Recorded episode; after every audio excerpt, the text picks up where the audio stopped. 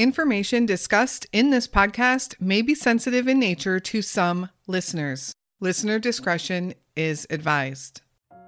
Molly Dattilo could run her heart out every day and not get tired of it. She loved running so much, in fact, she was offered a scholarship to attend Eastern Kentucky University. Not too awful far from her home in Madison, Indiana, Molly was thrilled to head off to college and keep running. But running wasn't Molly's only hobby she enjoyed, she was also a notable singer. In fact, her dream was to go to an American Idol audition, something she was planning on putting in motion that summer of 2004. Molly went to Indianapolis that summer to take some courses at IUPUI, Indiana University, Purdue University of Indianapolis, and was living in an apartment near campus.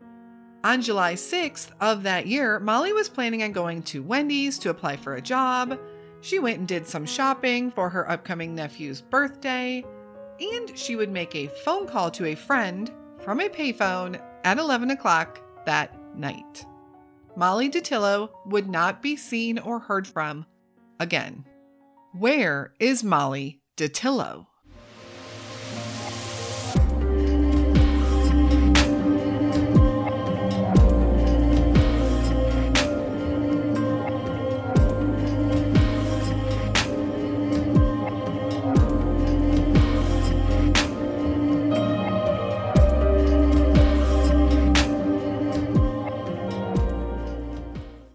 Everyone, and welcome back to the Where Are They podcast. We've seen a lot of growth lately, so if you are new here, thank you so much for listening to these stories. The goal is to tell these stories of the missing, the ones without a voice. There are some stories of missing college students, especially girls, young women, that we are familiar with. Maura Murray and Lauren Spierer are a couple of examples, but are you familiar with Molly Dattilo's story? Molly's case made a little bit of headline news, but not much, and her case is also responsible for some big changes in legislation in Indiana and other states as well. Before we jump into Molly's story, I want to welcome our newest Patreon members Tara from Miami, Florida, Sean B., and Alexis W. Thank you guys for supporting the show, our charities, and our mission. This episode today is also sponsored by Davy Piper and Movement and Meals. Remember, supporting our sponsors also helps our mission. Now, let's jump into the story of Molly Dattilo. Who was Molly Dattilo? Molly Dattilo was born on June 13, 1982. She would be the youngest of nine children in her family. She grew up in Madison, Indiana, and learned early on there were a couple of things that she not only really enjoyed doing, but she happened to be very good at. The first was singing. Molly was always singing and even took private voice lessons. Those that knew her and heard her sing said she was very talented. In fact, in 2004, the year she would go missing, she had planned to attend an American Idol audition. This had been a longtime dream of hers, and she was so excited to finally attend an audition later that summer. Even as a college student, Molly continued to take private voice lessons and work hard to get better. And that was a trait that Molly took with her in everything she did hard work and determination. Molly's other hobby was running, competitive running. Molly had been named in the top 10 of high school runners for the entire state of Indiana for all four years of her high school career. She also went on to earn herself an athletic scholarship to Eastern Kentucky University and ran for four years for EKU. Molly was well known in the running community also. She was very supportive and she was that sociable girl, the one that wanted to help everyone, support everyone, and just really a very nice and likable girl. Friends would come forward later and say she was the kind of girl that never let anyone eat alone in the cafeteria at school. If she saw a new student or someone eating by themselves, she would go over and eat lunch with them. After her four years at Eastern Kentucky, Molly wasn't quite ready for graduation yet and decided to take some summer classes at the Indiana University Purdue University, which is known as IUPUI. This university is located in downtown Indianapolis and offers classes and degrees from both Indiana University and Purdue University. A very unique setup, really. Molly would move in with her brother in the Westlake apartment complex, which was located on the west side of Indianapolis, about five miles to the college. Molly did have a car, so getting around wasn't a problem. And the Westlake apartments had a fair amount of young people living there, and with Molly being a social butterfly, it was an easy adjustment and a great fit for her. She made friends easily, and she loved to just hang out and be with her people. On Tuesday, July 6, 2004, Molly attended her classes as normal that day. That afternoon, she went out and did some shopping, looking specifically for a present for her little nephew's birthday, which was in a couple of weeks. And she wanted to drop off some job applications. A little later into the evening, around 7 p.m., Molly decided to walk to a Wendy's fast food restaurant. This Wendy's was about a half a mile from her apartment, and she just wanted to go drop off a job application. While walking, or possibly even at Wendy's, Molly ran into her brother's friend. They chatted for a minute, and then Molly left, heading back to her apartment. She would then go to the apartment of one of her friends when she got back, and there were several people there just hanging out. Nothing unusual for a group of college students. Molly began talking to a young man by the name of John Shelton. John convinced her to let him take her out for a boat ride on one of the small ponds that was located on the property of this apartment complex.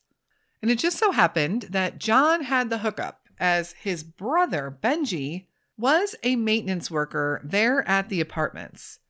So Benji was able to help John get the boat. The boat had been locked up in a shed, and Benji had access to it. So John and Molly went out for a little boat ride. Afterwards, they went to a Taco Bell for a quick bite to eat. When they left Taco Bell, however, they didn't go back to the apartments. In fact, for some reason, they drove past the apartment and drove a couple of miles in the other direction. And no one is quite sure why or where else they may have been going that night. But it was around 11 p.m. when Molly asked John to stop at a Thornton's gas station. Molly went over to use a payphone to call up one of her friends. Molly did have a cell phone, but she didn't have it with her. And there's a ton of speculation about why that is. But it really could be so many things. First, it was 2004. Cell phones were around, of course, but they weren't smartphones in the sense that they are now. And people didn't always carry them everywhere they went. Second, she had been out and about all day. Maybe her phone had needed charging. And third, maybe she just left thinking she would only be gone a few minutes and she'd get her phone later, or maybe she just even forgot it.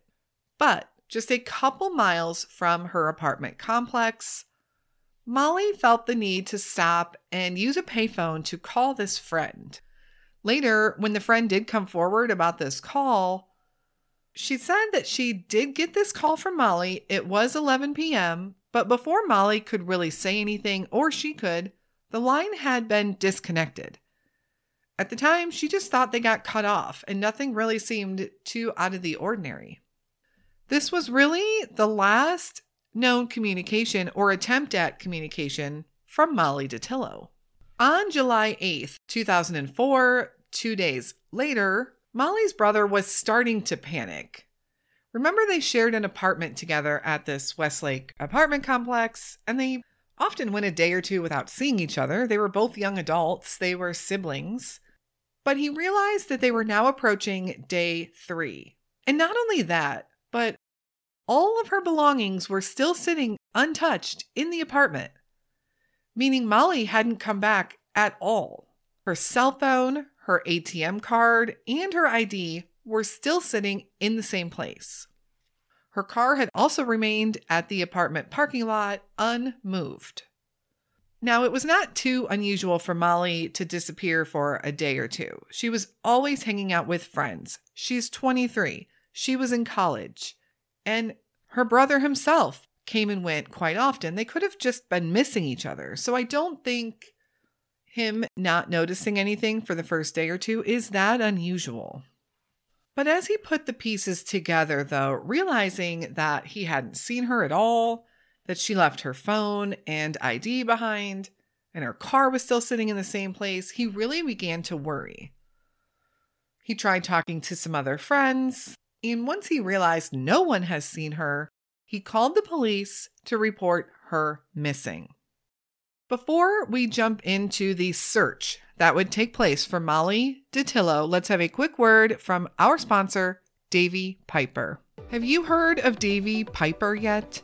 If y'all are looking for the perfect fitting sports bras, leggings, undies, I have found it.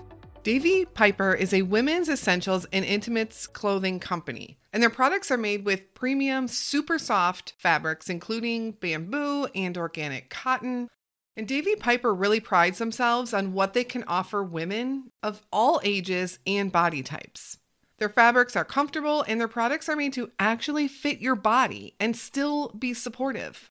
I also love how fashionable all their clothing is. I know all women out there have had to sacrifice fashion at one point or another just to find something that fit. But everything at Davy Piper is super cute. So, what all does Davy Piper offer? wireless supportive bras and sports bras. They have premium undies, leggings, which are my favorite clothing item in the world, pajamas, tops and tees. They even have dresses. I have spent so much time and money and energy searching for the perfect workout gear, something that is comfortable but still stays in place when I'm running. And I'm so thrilled to have found Davy Piper. They also have the most perfect, comfortable type of clothing for lounging around. Check them out for yourselves at davypiper.com and just look at all their cute stuff. That's D A V Y P I P E R.com. And you can save 20% on your purchase when you use our discount code WAT20. WAT stands for Where Are They? Make it a little easier to remember. That's WAT20 for 20% off at davypiper.com. The police in Indianapolis took the call that day from Molly's brother, but they really didn't do anything. In fact, when questioned later about their slow reaction to looking for Molly, one detective simply stated, quote, "It just isn't a priority." End quote. So there you have it. Molly disappeared into thin air, but it's not a priority. Law enforcement honestly believed that this 23 year old girl, who was a very social college student, was likely just off with friends somewhere. And of course, that would be fine. At 23, she can go wherever she pleases. It's also summertime. She's kind of living on her own. She certainly doesn't have to tell her brother every time she goes somewhere or does something. Even though her family and closest friends kept telling investigators that there was no way Molly would just disappear on her own without telling them. Their pleas for help continue to fall on deaf ears. There would be no immediate search for Molly Dattilo. What continued to raise red flags for family and friends was that all of Molly's activity completely stopped on July 6th. She was a very good student, yet she stopped going to classes. Completed job applications sat untouched in the back seat of her car, as did a birthday present she had just bought for her nephew. Her ATM card sat in her apartment, her bank account still holding a considerable amount of money, with no transactions being recorded after July 6th. But still, there was no official search right away. In fact, her family would say it was well over 30 days after she was reported missing that any attempt at searching even started. Remember, it just wasn't a priority. Eventually, police do start to retrace Molly's steps on the day of July 6th. They learn that she went to class, that she went shopping, that she applied for jobs, that she went to her friend's apartment, that she went boating with John, and then to Taco Bell for a late night dinner with John. And at first, that's all they know. They believe that that's where her activity stops, and initial news media reports that. It wouldn't be till later that they would learn of the phone call from the gas station that happened around 11 p.m. that night. It was the friend that came forward and said that she did get a call from Molly. She didn't know exactly where Molly was, but she did get a call from Molly around 11 p.m. Police were able to trace that call, and that's how they learned it happened from a Thornton's gas station. So they go speak to John Shelton, the last known person to be with Molly on that day. And while they don't ever release the full details of that conversation to the public, they come away from that talk with a new outlook on Molly's case. Now they had questions, and the answers they were getting were not making a lot of sense.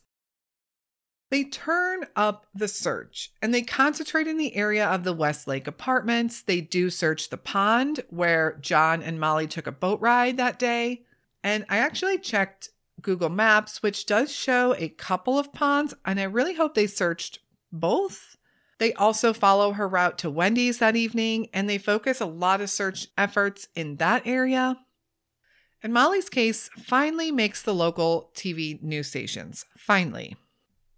By all accounts, Molly's life seemed pretty typical on that day school, shopping, friends. But then a new friend enters the picture John Shelton.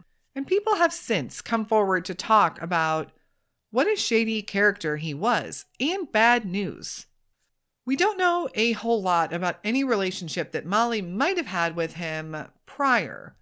We believe she met him at this friend's apartment. He was kind of a friend of a friend, and they just started talking and hanging out that day. Molly was super sociable and a very trusting person, so none of her actions seemed unusual. A quick criminal background check on John Shelton shows a lot of trouble with the law.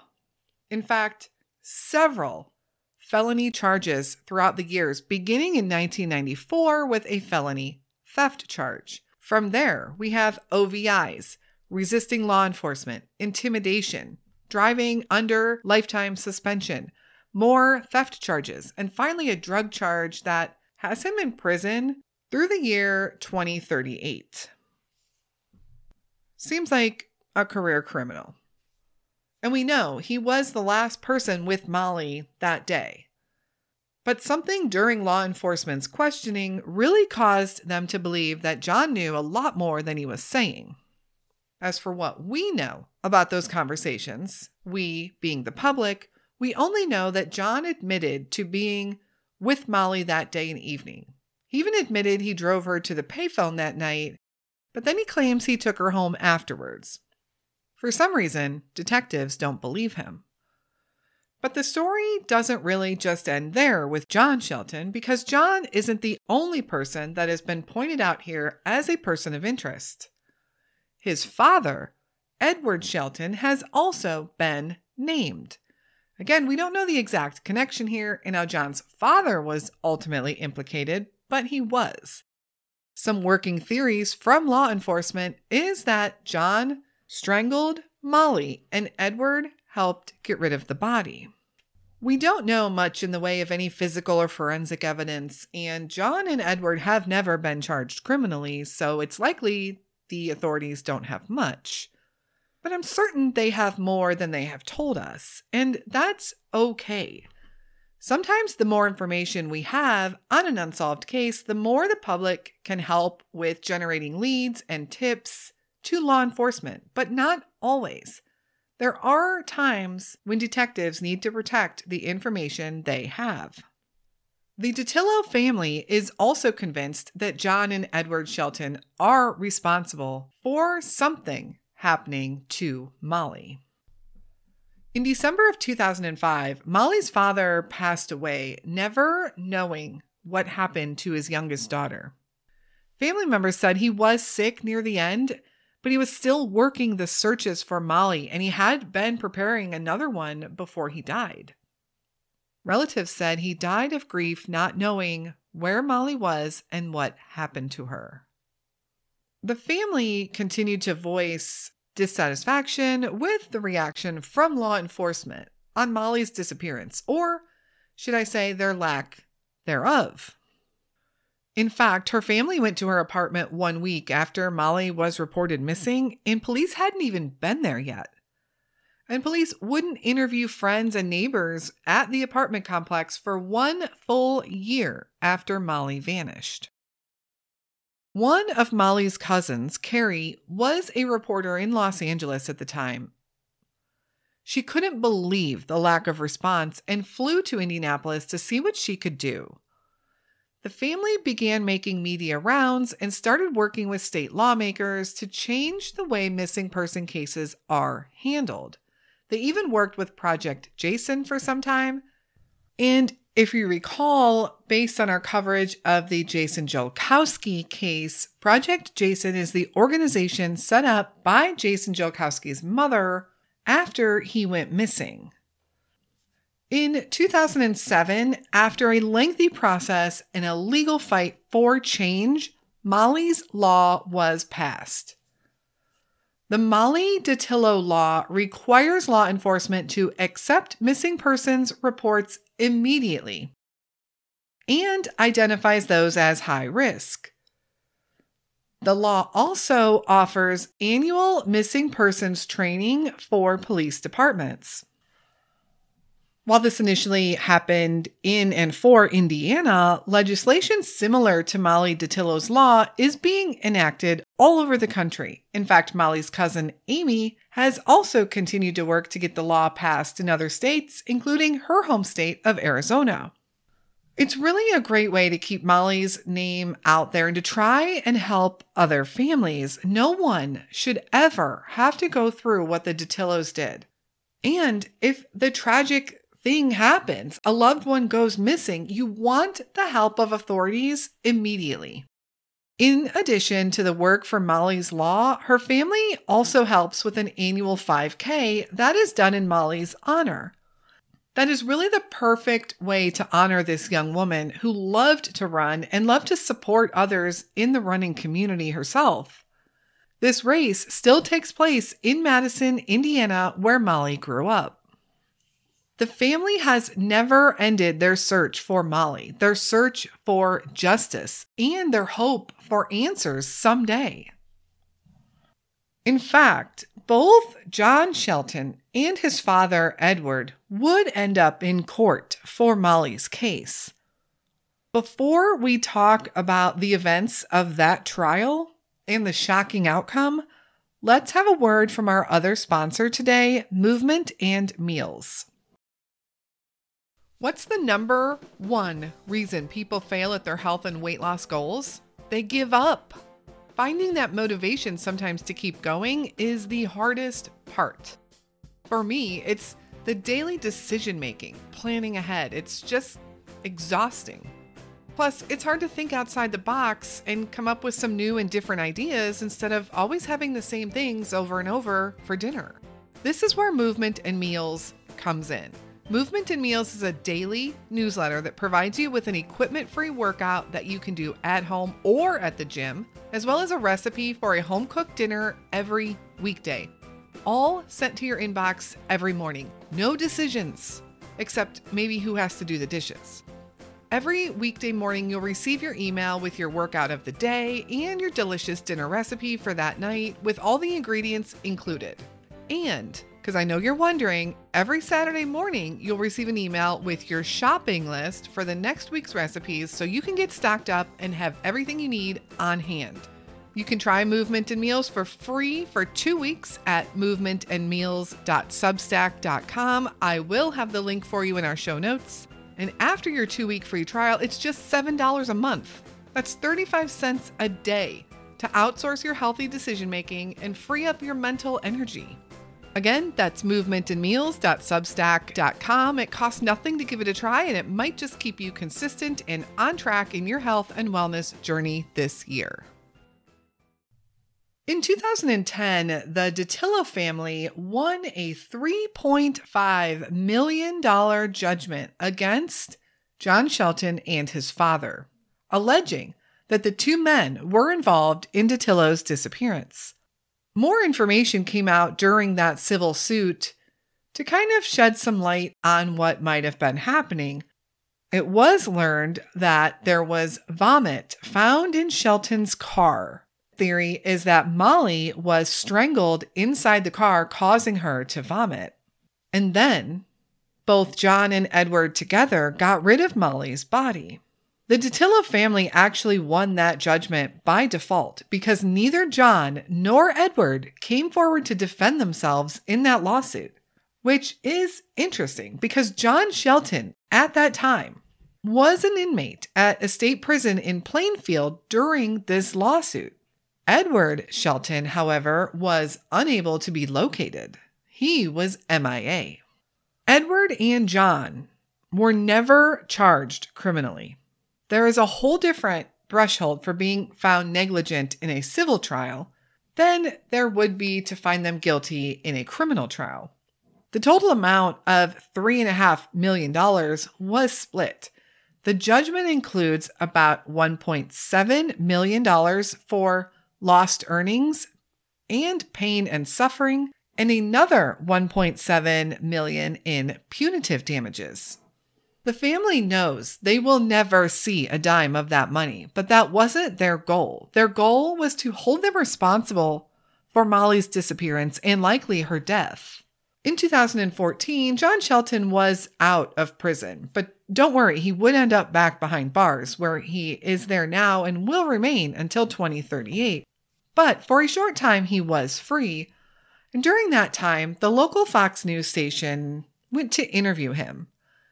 He was living with his girlfriend at the time, and they actually agreed to speak to them, but not on camera. The news crews had to turn off their cameras and were not allowed to record them.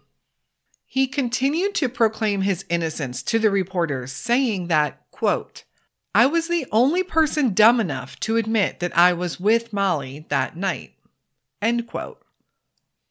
John is implying that because he did admit he was with Molly that night, that's the reason police are focused in on him. In 2017, a judge would declare Molly legally deceased, with her date of disappearance, July 6, 2004, being her date of death. And it's a step that the family believed was necessary to help them cope and to help them get some sense of closure. I never imagined that it'd be 13 years and we still really have no idea where her body is. You just kind of know, I mean, in your heart that you may never have it resolved. Molly, an avid runner, was a student at EKU back then. She was home for the summer in Indiana taking classes when she disappeared without a trace. You just want some closure because we do feel like she's been deceased I mean, probably really soon after she disappeared. Just this week, her eight siblings and mother signed the order declaring that Molly, the baby of the family, was indeed dead. The thing is, we felt like she's been deceased for quite a while. Celestra Dewey says this order was more a formality than anything else. She says over the years, her family has worked to maintain their sanity and have dealt with Molly's disappearance in many different ways. My mom still takes us out for ice cream on her birthday, and we tell our favorite Molly stories. But Dewey says 13 years later, they're trying to hold on to hope. They want to bring Molly home. And most of all, they want to bring the person or persons responsible to justice. This is just one more step to kind of close that you know, chapter in our lives.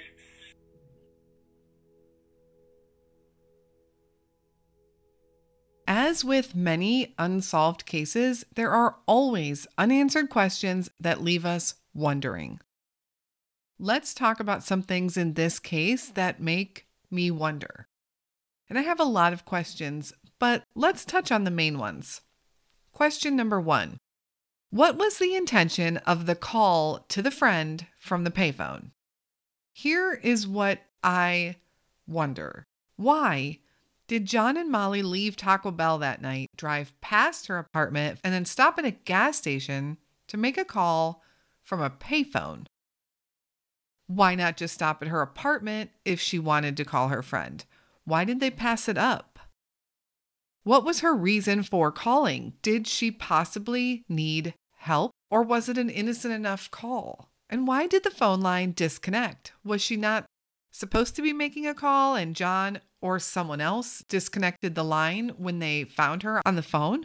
There is absolutely no evidence that proves why the call was made or what the intention was, but it seems odd to me. She was just a couple miles from her apartment where her cell phone was, and likely a landline phone. Since it was 2004, why not just stop there? I just feel like there is more to that part of the story. Question number two how exactly did Edward become implicated? Clearly, he was, enough to even be found guilty in the civil suit. And my thought is that he knew he was guilty, or at least that the evidence was overwhelming against him, because he never even showed up to court to fight it. In fact, where is Edward today? And I'm really left wanting more information on Edward Shelton. As for theories, there is really just one main theory in this case, but still, we don't know what exactly happened to Molly or where she is. You'd think by this point, some 18 years later, someone would have come forward with something. And if it's just John and Edward that know something, it's interesting that neither one of them has given up any information either. John is in prison until 2038. Doesn't seem like he'd have a whole lot to lose at this point. There is still a missing girl out there who needs to be found and brought home properly. It has been way too long.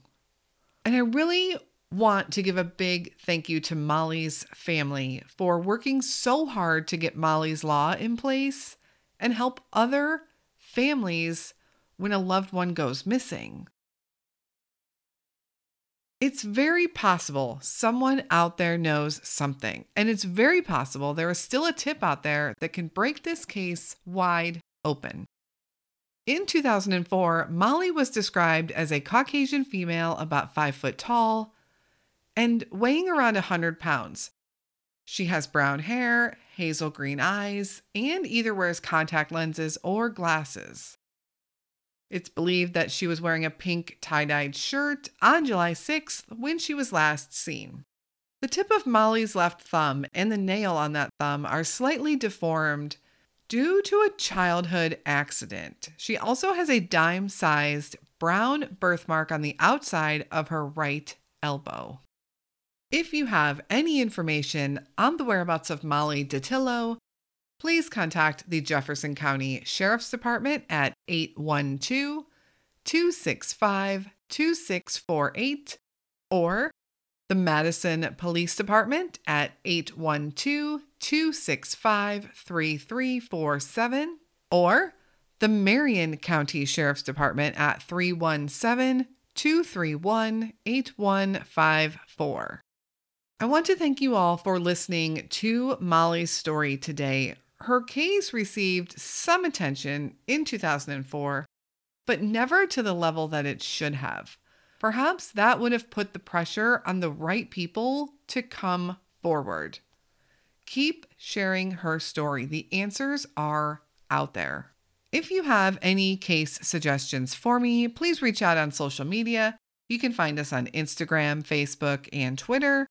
Links are always in the show notes, or you can send me an email at canwefindthem at gmail.com. A big thank you again to Davy Piper and Movement and Meals for sponsoring this episode. Both links will be shared on social media and in the notes as well. Everyone is invited to join us over on Patreon. Welcome again to our newest Patreon members, Alexis, Sean, and Tara. Join us over there for more cases and more discussion. Our charity focus of the month this month is Texas EquiSearch.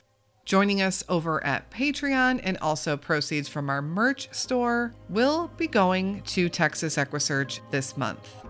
We will be back again next week with another Unsolved Missing Person episode. And until then, stay safe and hug your loved ones.